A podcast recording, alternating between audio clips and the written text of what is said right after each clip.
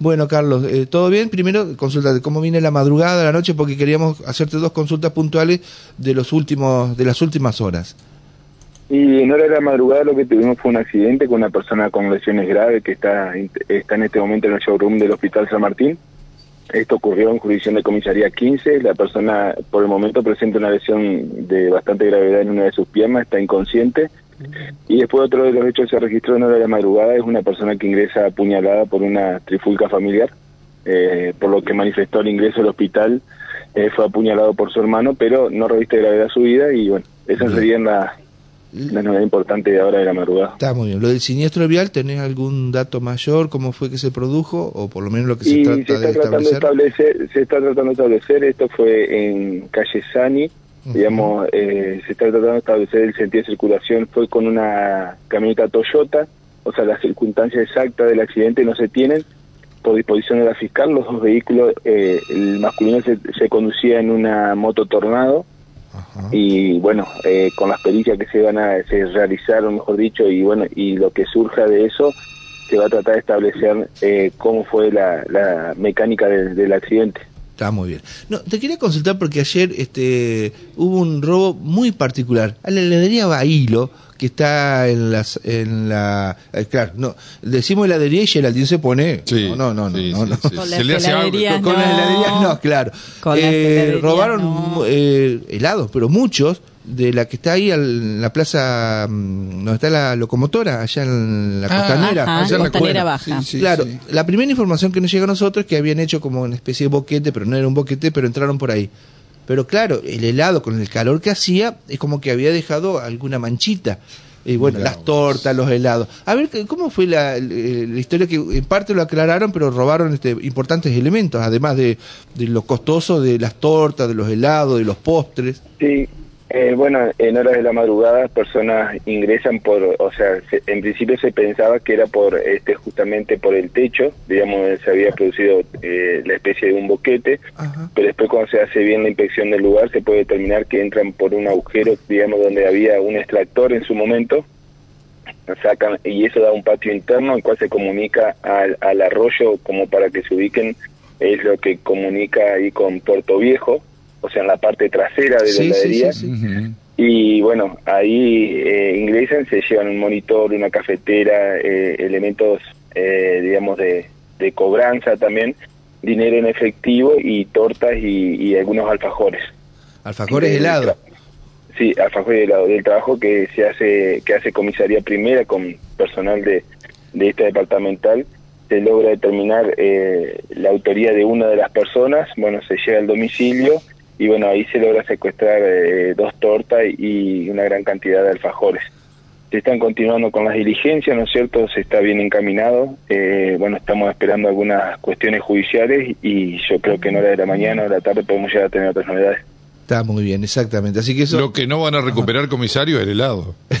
eso seguro. Entre lo que se derritió y, comieron algunos. Y bueno, y también la plata, que era bastante importante, tengo entendido. Eh, no, no llegaba, en principio se pensaba que era algo 400 mil pesos, después se denunció una cifra mucho menor. Ah, así que era, lo que se registraba, eh, la recaudación que había sido el día anterior, así que de la noche anterior, mejor dicho. Así que, pero igual, o sea, eh, el hecho es importante, el hecho existió y se está trabajando para, para esclarecer y, y los responsables ponerlo a la, justicia. Está muy bien. Dígame, ¿y cómo fue, si tiene la información, si no, no hay problema? Eh, anoche me avisa un vecino de ahí de, de, San Agustín que en una farmacia se había producido un tole-tole, eh, un robo, y que los mismos vecinos o el señor de la farmacia lo encerraron los delincuentes adentro del salón y que ahí llegó la policía. ¿Usted tiene la información? Eh, ¿O qué pasó? Eh, sí, bueno, eh, se dan cuenta vecinos, ¿no es cierto?, que tienen una, una alarma comunitaria, por así llamarlo, ¿no es cierto? Eh, se dan cuenta de que estaba por ocurrir un hecho en la farmacia, una persona que, que ya tiene antecedentes de estas características, que entra y cuando el empleado está ocupado atendiendo, aprovecha esa oportunidad y, bueno, se lleva distintos elementos, ya sea perfume, shampoo, lo que sea, ¿no es cierto?, aprovecha llevárselo. Claro. Y ahí es donde lo, procede los mismos vecinos encerrarlo. Sí, sí, bueno, se llega y como no, no había llegado a consumar el hecho, bueno, se, se dispuso la correcta identificación del masculino. Ah, y... no, ¿no quedó detenido por disposición de la justicia? No, no, no, no quedó detenido, únicamente se, se procedió a la correcta identificación y bueno, quedó supeditado en la causa de una tentativa de hurto. Claro, no alcanzó a robar nada. Claro. No, claro, pobre, no, no, no. pobre, pobre ladrón, claro, pobre ladrón. Por culpa de los vecinos no, no pudo cometer el, eh, su fin. Qué bárbaro. O sea, los vecinos lo que hicieron fue dejarlo en libertad, porque si no hubiera sido Pero- por los vecinos, pero los vecinos capaz que bien. No, no, no Me parece lo que que le él- quiero decir en, en, en- con cierta ironía, Ah. porque si hubiera ido la policía solamente, es probable que este, eh, Eh. hubiera estado por lo menos 24 horas Y detenido. claro, por Dios. Pero en este caso, bueno, el tema este, se solucionó, entre comillas, eh, este, rápidamente y quedó en libertad. Ahora, ya tiene un prontuario, como usted estaba diciendo, comisario, esto no es la primera vez. Sí. Es conocido de ustedes. no, nosotros, o sea, y por semana eh, lo que nosotros llamamos reincidente y lo estamos estamos deteniendo personas, por dar un ejemplo, que roban medidores de agua y, y tres veces capaz en la semana.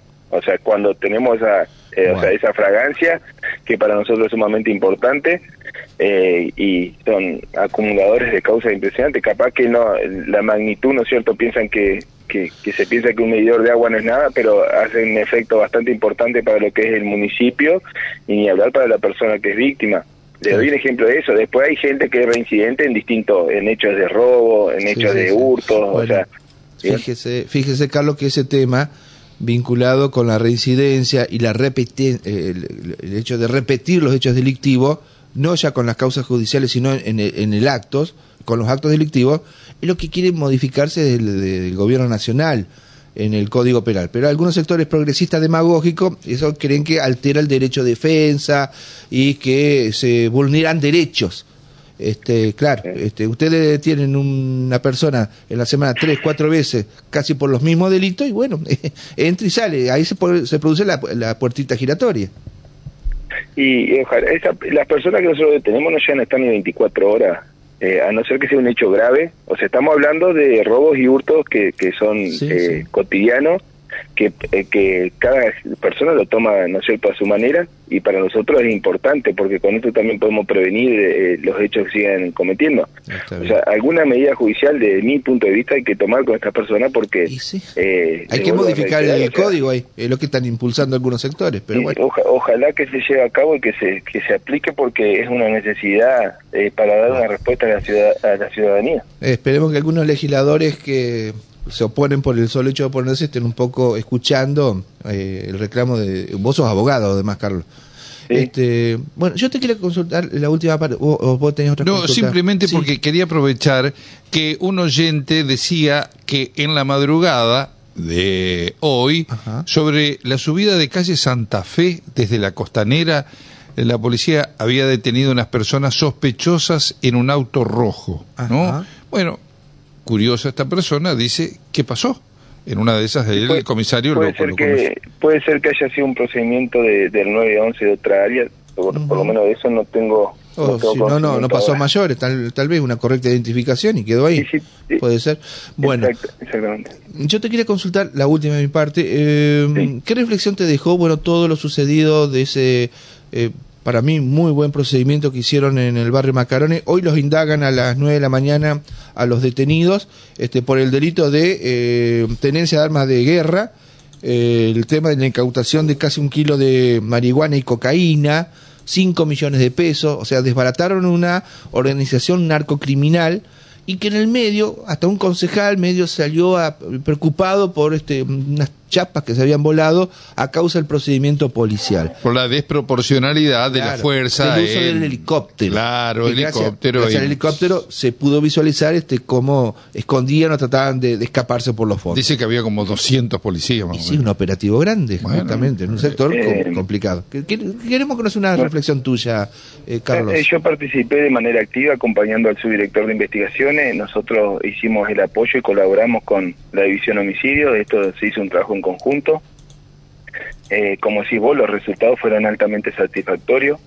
Lo que lo que realmente a mí por ahí me indigna y, y, me, la verdad me da un malestar es que eh, nadie habla de, de la pistola 9 milímetros, del kilo de cocaína, de las tres las otras tres armas, de los 5 millones de pesos. Eh, nadie niega la situación, o sea, desproporcionar no fue nada. O sea, para hablar hay que estar en el lugar. O sea, uno puede hablar de atrás de un escritorio hermoso, pero si uno no está en el lugar, si uno no filma de, de todo el que dicen que se volaron los techos de todo un barrio, que es mentira, porque nosotros, hasta el jefe de policía de provincia se hizo presente en el lugar. Y nosotros eh, entrevistamos a cada persona que sufrió algún tipo de daño, así fuera mínimo, se lo entrevistó y se y se cumplió con esa persona. ¿A dónde tienen alguien que se esté quejando que no se haya cumplido con las chapas, con los clavos? Están, con, con todos satisfechos con la respuesta policial. Y, y, les voy a decir más, eh, una de las personas llorando, llorando, me lo dijo a mí, que se había salido en tres, tres ladrillos. Esta persona agradecida, no le importaban los ladrillos. ¿Saben lo que dijo? Es que ella estaba agradecida de que los hijos iban a poder salir otra vez a jugar a la calle, porque esos narcos manejan el barrio.